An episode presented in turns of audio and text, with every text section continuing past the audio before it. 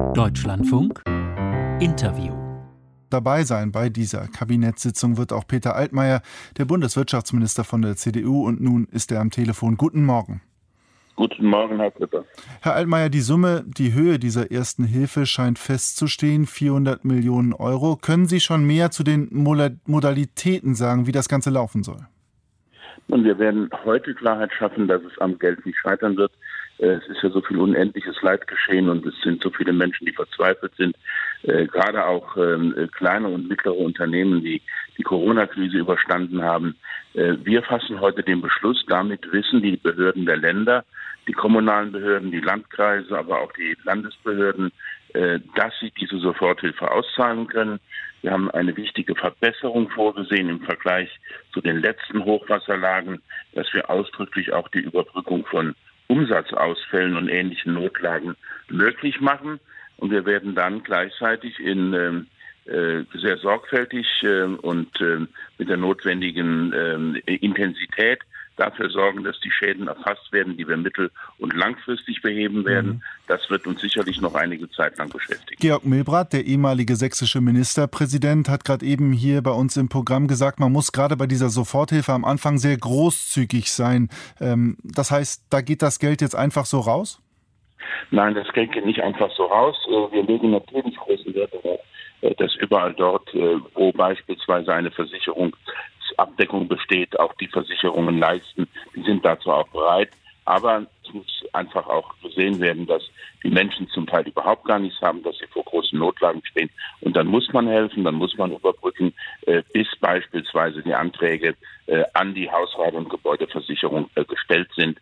Das wollen wir möglich machen. Deshalb werden wir auch dafür sorgen, dass dieses Geld direkt von den betroffenen Bundesländern ausgegeben werden kann.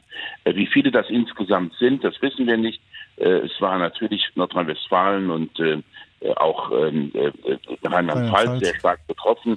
Wir haben aber auch gesehen, dass es in Süddeutschland zum Teil sinnflutartige Regenfälle und Schäden gegeben hat. Das werden wir uns dann in Ruhe anschauen. Aber jetzt ist es wichtig, dass geholfen wird in Erfstadt. Das ist ein sehr gutes Beispiel, wie die kommunale Ebene vorangehen kann. Ich wünsche mir das auch anderenorts und vor allen Dingen äh, geht es am Ende dann auch nicht nur um äh, Beträge von 100 oder 200 Euro, sondern es wird auch darum gehen, dass man beispielsweise Inhabern von Restaurants, von Cafés, von Friseurbetrieben die Gewissheit gibt, dass sie ihr Unternehmen fortführen können, dass es nicht dazu kommt, dass sie durch diese Katastrophe in die Insolvenz getrieben werden. Am Wochenende hatten Sie ja dazu, entschuldigen Sie, am Wochenende hatten Sie ja dazu einen Betrag von bis zu 10.000 Euro pro geschädigtes Unternehmen in Aussicht gestellt, eine sogenannte Corona-Flutpauschale. Ist das Teil dieses ersten Projektes, was da heute beschlossen wird? Wir haben, wir haben äh, beschlossen, das war auf äh, meinen Wunsch und auf meinen, oder wir werden beschließen auf meinen äh, Wunsch und äh, auf den Beitrag meines Ministeriums hin, äh, dass erstmalig die Überbrückung von solchen Umsatzausfällen äh, möglich sein wird. Da geht es nicht nur, aber auch um Geschäfte und Einrichtungen, Unternehmen, die schon in der Corona-Zeit monatelang keine Umsätze machen konnten, trotzdem ihre Mitarbeiterinnen und Mitarbeiter behalten haben. Äh, ich bin mit dieser Regelung sehr zufrieden. Die Einzelheiten, wie das geschieht, ob es äh, tatsächlich begrenzt wird auf 10.000 Euro oder ob man eine andere Regelung wählt, das werden wir in den Verwaltungsvereinbarungen mit den Bundesländern äh, regeln. Das wird hoffentlich in den nächsten Tagen, in den nächsten äh, vier, fünf Tagen möglich sein, diese Vereinbarungen zu schließen. Die werden von dem zuständigen Katastrophenschutzministerium, vom Innenministerium und vom Finanzministerium federführend verhandelt. Mhm. Die Bundeskanzlerin hat ja gestern, wir haben es auch gehört, von unbürokratischer Hilfe gesprochen. Ähnliches haben Sie jetzt gerade gesagt. Sie selbst haben aber im Zuge der Corona-Hilfen viel Kritik abbekommen, aushalten müssen, unter anderem auch bei den sogenannten Novemberhilfen. Da hat es gehakt. Das war, das muss man sagen, auch nicht immer ganz fair. Auch die Länder waren daran beteiligt, dennoch der meiste Teil der Kritik hat dann wohl Sie getroffen. Was muss jetzt anders laufen als damals? Also wir haben äh, damals bei den Corona-Hilfen natürlich auch sehr, sehr viel Wert darauf legen müssen, dass die Gelder des Steuerzahlers äh, nicht in irgendeiner Weise von Betrügern äh, missbraucht und zweckentfremdet werden. Das war auch deshalb möglich, weil wir die Unternehmen vor Insolvenz geschützt hatten in diesem Zeitraum. Was Unternehmen angeht, werden wir das auch so ähnlich wieder tun.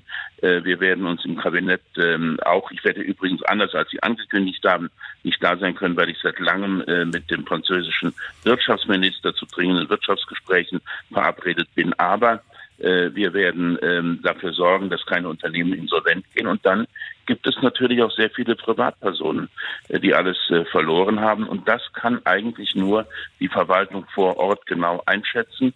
Da brauchen wir zum jetzigen Zeitpunkt nicht genaue Förderrichtlinien, sondern da muss zunächst einmal äh, unbürokratisch geholfen werden. Die Leute brauchen ein Dach über dem Kopf. Die Leute müssen die Gewissheit haben, dass sie sich wieder Kleider leisten können, dass die Kinder in die Schule gehen können.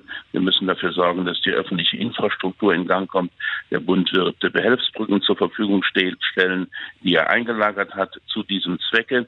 Das ist ein ganzes Bündel an Maßnahmen. Ich bin sehr dankbar, dass ganz viele geholfen haben, die Katastrophenschutzeinrichtungen, mhm. aber auch viele Unternehmen und die Mitarbeiterinnen unserer Ministerien, äh, das kann man, glaube ich, an dieser Stelle auch einmal sagen, haben seit dem Eintritt der Katastrophe äh, und auch über das Wochenende und in den letzten Stunden äh, wirklich sehr intensiv gearbeitet und wir haben eine große Übereinstimmung über alle Parteigrenzen hinweg. Viele Kräfte, viele helfende Hände. Auch der Bundespräsident war ja in Erftstadt und er hat da gesagt, vielen Menschen hier in den Regionen ist nichts geblieben außer ihrer Hoffnung. Und diese Hoffnung dürfen wir nicht enttäuschen. Herr Altmaier, unsere Korrespondentinnen aus Rheinland-Pfalz, aber auch aus Nordrhein-Westfalen, die berichten mir von viel Skepsis da vor Ort, dass die Hilfen auch ankommen. Der Bundespräsident hat es gesagt, die Hoffnung darf nicht enttäuscht werden. Wie groß ist die Gefahr? Nun, äh, das hängt natürlich auch von der Situation vor Ort sehr stark ab. Äh, ich wünsche mir, dass die beiden hauptbetroffenen Bundesländer heute auch, äh, nachdem die Kabinettssitzung äh, dann am Vormittag beendet sein wird, unmittelbar auch das so umsetzen, dass die Betroffenen, die heute skeptisch sind, auch dann den festen Glauben haben. Und nur wenn sie diesen festen Glauben haben, dann werden sie auch imstande sein, die Prüfungen der nächsten Tage zu bestehen. Lassen Sie uns noch einen Schwenk machen und auch auf den Wiederaufbau schauen. Das ist ja sozusagen dann der nächste Schritt, das nächste Thema. Teilweise laufen ja noch Bergungsarbeiten, werden noch Menschen vermisst, aber angesichts der Tatsache, dass es jetzt schnell gehen muss, auch unbürokratisch, muss man auch darüber sprechen. Sollten die Mittel für diesen Wiederaufbau an Auflagen geknüpft werden, beispielsweise Klimaschutzauflagen? Nun, ähm, wenn wir über Klimaschutz sprechen, dann äh, geht es für mich vor allen Dingen darum, dass wir den Wiederaufbau vor Ort so gestalten, dass Starkregenereignisse äh, weniger verheerende Auswirkungen haben äh, als in der Vergangenheit. Das wird sich übrigens nicht nur auf den Wiederaufbau beschränken lassen. Es gibt überhaupt gar keine Garantie, dass solche extremen Wetterereignisse, die durch den Klimawandel äh, in den letzten Jahrzehnten bereits häufiger geworden sind, dass die an einem bestimmten Ort, in einer bestimmten Stadt, in einem bestimmten Kreis geschehen. Und deshalb müssen wir uns überall die Frage stellen, äh, halten denn unsere Vorrichtungen? In der Vergangenheit war das immer entlang von Flüssen. Das war äh, in bestimmten Bereichen, die gefährdet werden, waren. Heute wissen wir, dass die Gefährdungen potenziell ein größeres Ausmaß haben und dem muss Rechnung getragen werden. Sie haben vor einiger Zeit gesagt, Klimaschutz wird nur funktionieren, wenn unser Wohlstand dadurch nicht gefährdet wird. Hat diese Flut, dieses Hochwasser, diese Katastrophe nun nicht genau das Gegenteil bewiesen? Nein, es ist, ähm, glaube ich, ganz richtig, dass ähm, wir jetzt doch im Augenblick nur helfen können, so wie wir in der Corona-Pandemie geholfen haben, äh, weil wir ein wohlhabendes Land sind äh, und weil wir die Millionen und Milliarden, die wir dazu benötigen, auch sehr unbürokratisch zur Verfügung stellen können. Äh, und deshalb äh, muss ja der Klimaschutz nicht zurücktreten äh, vor äh, den Interessen des Wohlstandes und der Wirtschaft. Aber äh, wenn wir dafür sorgen, dass wir weniger CO2 ausstoßen, indem wir zum Beispiel die Stahlindustrie verpflichten, grünen Wasserstoff statt ähm, äh, CO2-intensiver Kohle einzusetzen, äh, dann müssen wir auch sicherstellen, dass die Stahlunternehmen in Deutschland eine Zukunftsperspektive haben. Sonst wird dieser Stahl in Ländern produziert, äh, in Südamerika oder in Asien, mit viel weniger Umland, äh, um, Umweltauflagen und viel mehr CO2. Aber muss der Klimaschutz nicht größere Priorität kriegen? Ich habe hier vorliegen einen Bericht aus dem Handelsblatt, da steht, wie die Industrie den neuen Hochwasserschutzplan bekämpft. Nicht erforderlich und zielführend lautet da ein Zitat. Sind das denn nicht grundsätzliche Konflikte, auf die wir da jetzt zusteuern? Also da hat sich, da hat sich bei mir noch niemand äh, gemeldet, ehrlich gesagt. Und äh, ich glaube, dass, äh, dass wir da auch sehr deutlich politische Führung äh, zeigen müssen. Wir haben bereits äh, vor der äh, Katastrophe die Klimaschutzziele deutlich verschärft, weil uns allen klar ist und bewusst ist, dass wir nicht unendlich viel Zeit haben. Und das muss von allen mitgemacht werden. Die Gespräche, die ich führe, etwa auch mit der Chemieindustrie, mit der Automobilindustrie, mit der Stahlindustrie, zeigen mir, es hat äh, der Groschen ist gefallen, es hat Klick gemacht und alle haben erkannt, dass es nur eine nachhaltige, eine klimaneutrale Zukunft geben kann.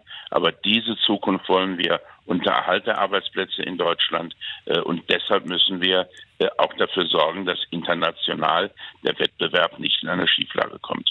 Dann setzen wir für heute an dieser Stelle einen Punkt. Peter Altmaier, Bundeswirtschaftsminister von der CDU, vielen Dank für das Gespräch und Ihre Zeit heute Morgen. Ich danke Ihnen.